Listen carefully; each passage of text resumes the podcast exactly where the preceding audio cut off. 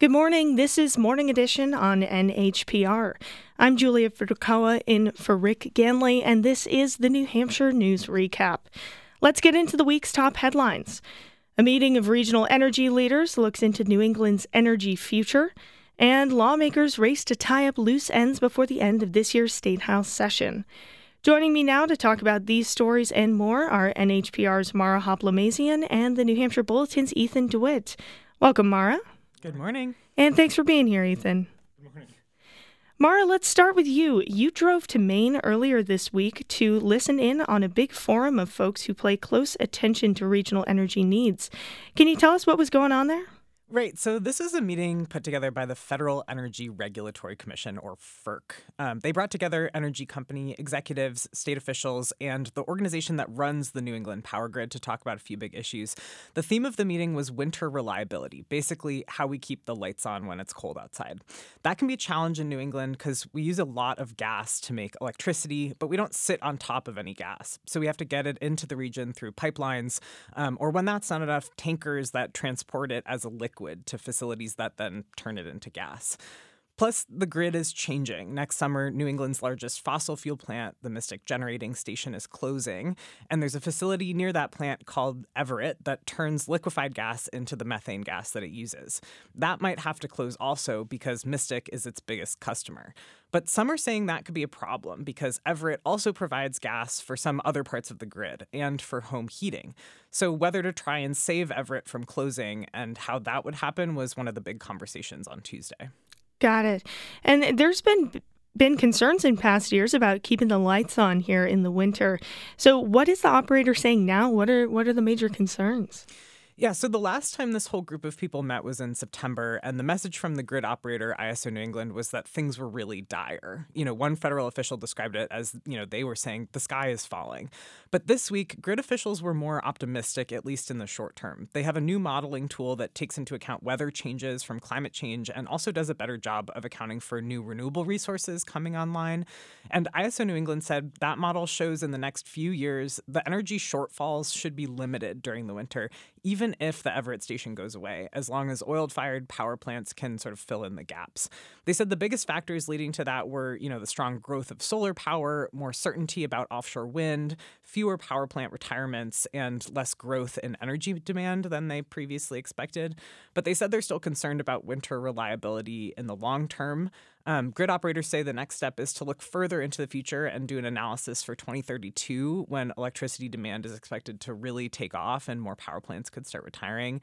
And the federal regulators and other energy officials didn't make any decisions on Tuesday about the Everett facility or anything else, but the discussion was really about, you know, what's the future of the grid here? And of course, I'll keep covering that story. Mm-hmm.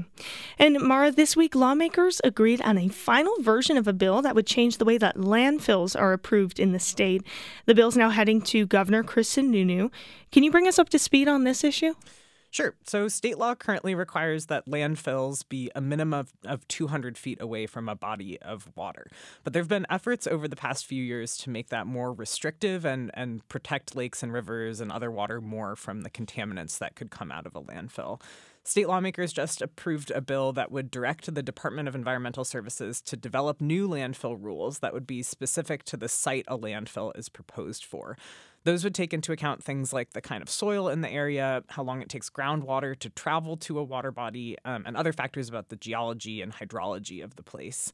Previous efforts to make the landfill law more restrictive have been voted down or vetoed by Governor Sununu, but this one represents kind of a compromise um, and not one that everyone's happy with. Some lawmakers really wanted to include provisions they said would have been more protective, but those were voted down. So I heard you say some past versions of this have been vetoed by Sununu, but do we have a sense of where he stands on this issue? His signature is now the only thing standing in the way of the bill becoming law. Right. So earlier in the session, um, state officials indicated to a committee that was working on the bill that Governor Sununu supported the legislation, but warned them that if they changed it, the bill could lose his support. They did change the bill a little bit, but the sponsor of the main amendment that made those changes, um, Representative Peter Bixby, said he negotiated the changes with people familiar with what the governor wanted, um, and he thinks it'll be signed. Well, thanks so much for sharing your reporting with us, Mara. Yep, anytime. You're listening to Morning Edition on NHPR. I'm Julia Furukawa in for Rick Ganley.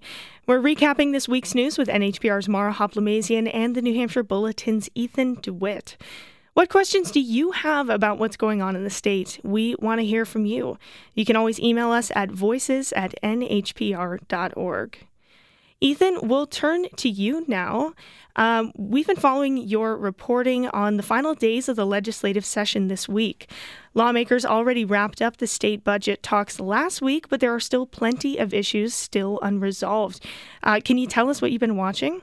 Yeah, sure. So just to give the context, we are in kind of a negotiation week right now. Um, not, to put my Schoolhouse Rock house hat on, but um, essentially every lawmaker starts a bill with an idea. But by the end of the six month period that that bill goes through a bunch of different committees, through different uh, houses, through the Senate, um, lots of other lawmakers have other ideas of what to add into that bill. And what happens is you get to the final week in June, and everybody is sort of disagreeing over the details of what has been added in and what should be taken out. And there's often these big standoffs. So, what we're seeing this week are a bunch of mini negotiations, often between the House and the Senate, um, that have broken down in really interesting ways. In some uh, cases, lawmakers have been able to find agreement and actually move forward on a bill. In a lot of cases, some of these bills have just gone up in flames entirely over minor minor little disagreements uh, between uh, parties. So, for instance, um, one bill that was successful um, was a bill, an effort, a last minute effort to add a study commission to look into legalizing cannabis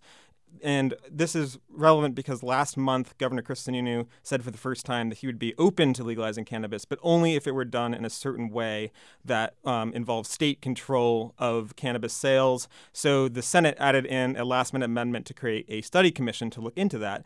Um, they added it to uh, an unrelated bill um, that, and the House kind of had objections to the addition there. That the bill was related to medical marijuana, which is currently legal in New Hampshire.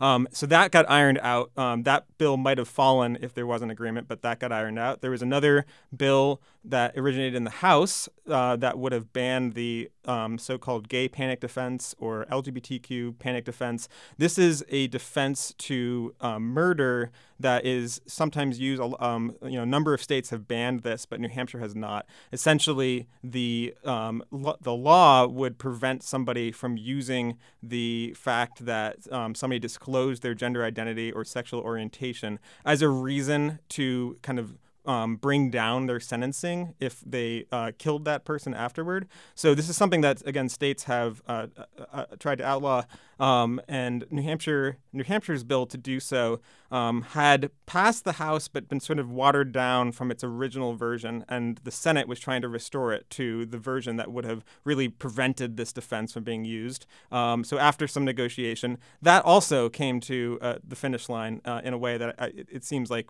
people on, on all sides have been happy with. Um, but there have been some efforts that haven't moved ahead. Um, one effort was a last minute effort by the Senate to kind of pare back some of the bail reform that the state has seen. Uh, in 2018, uh, New Hampshire passed a very comprehensive effort to try to reduce the number of defendants who are held in uh, jail um, because they can't afford bail. And so they passed, they called it bail reform, um, and had it's had sweeping effects. There have been a number of uh, people since then, uh, particularly lawmakers in the Senate and um, mostly Republicans, but it's now um, expanded to Democrats who have wanted to pare that back. Uh, and so this week they added in that into uh, an unrelated bill, and the House has been uh, very skeptical of that effort, and that effort uh, went down. So there have been a, a number of, of, of last minute uh, efforts. The last thing I'll mention is there was a bipartisan push to allow for online registration, which is something that a lot of other states allow. Uh, New Hampshire currently doesn't. If you move to a new town or you move into the state, you have to either register to vote by mail or go in in person. Um, the Secretary of State's office has said that they're updating their system and that, that, that New Hampshire residents could do could register register online. So there was an effort to try to put that into law to do that.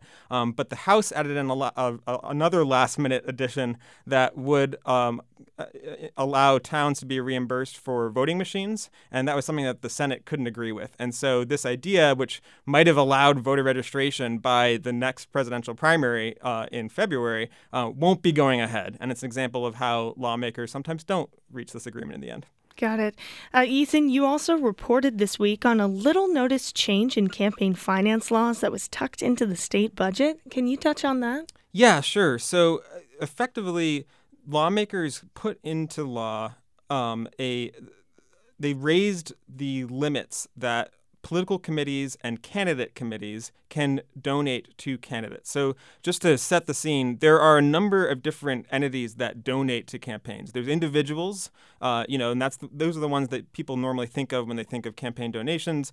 Uh, and then there are organizations. So, this could be a uh, a, a political committee. You know, you might think of a, a national PAC, political action committee. Um, it can be a political advocacy organization. This this could be like a nonprofit that um, advocates for certain causes.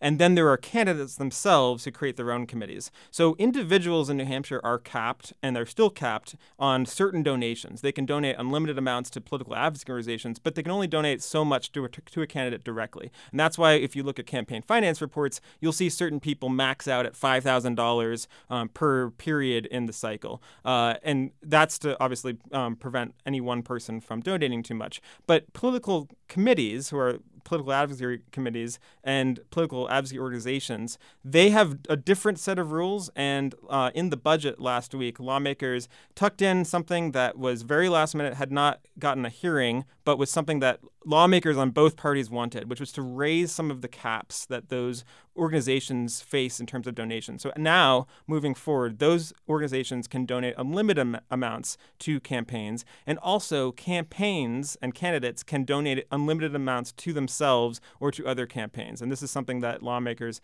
thought was really important.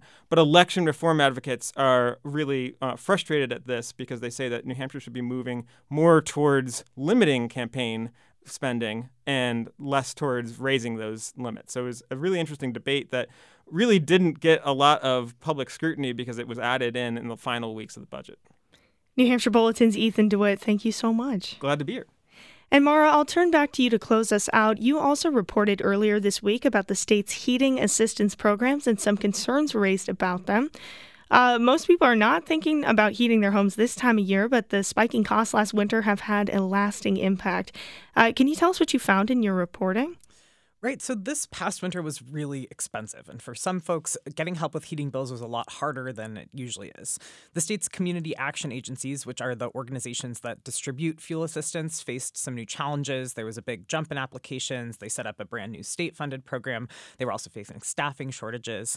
Um, and I talked to a few people who had to wait a lot longer than in past years for help. They said they went back and forth about paperwork um, that the community action agency said was missing, but it was hard to understand why their applications weren't going through. They waited months to get approved. I talked to one woman whose pipes burst because she ran out of heating oil. Um, and the state couldn't provide me with data on turnaround times for those applications, but a welfare coordinator I spoke with said she's got a lot more calls over the winter than normal from people who'd already applied for the state's main program, but were waiting on approvals. Well, thank you so much, Mara. We've been joined today by NHPR's Mara Hoplamazian and the New Hampshire Bulletin's Ethan DeWitt. Thank you both. Thanks for having Thanks, Julia.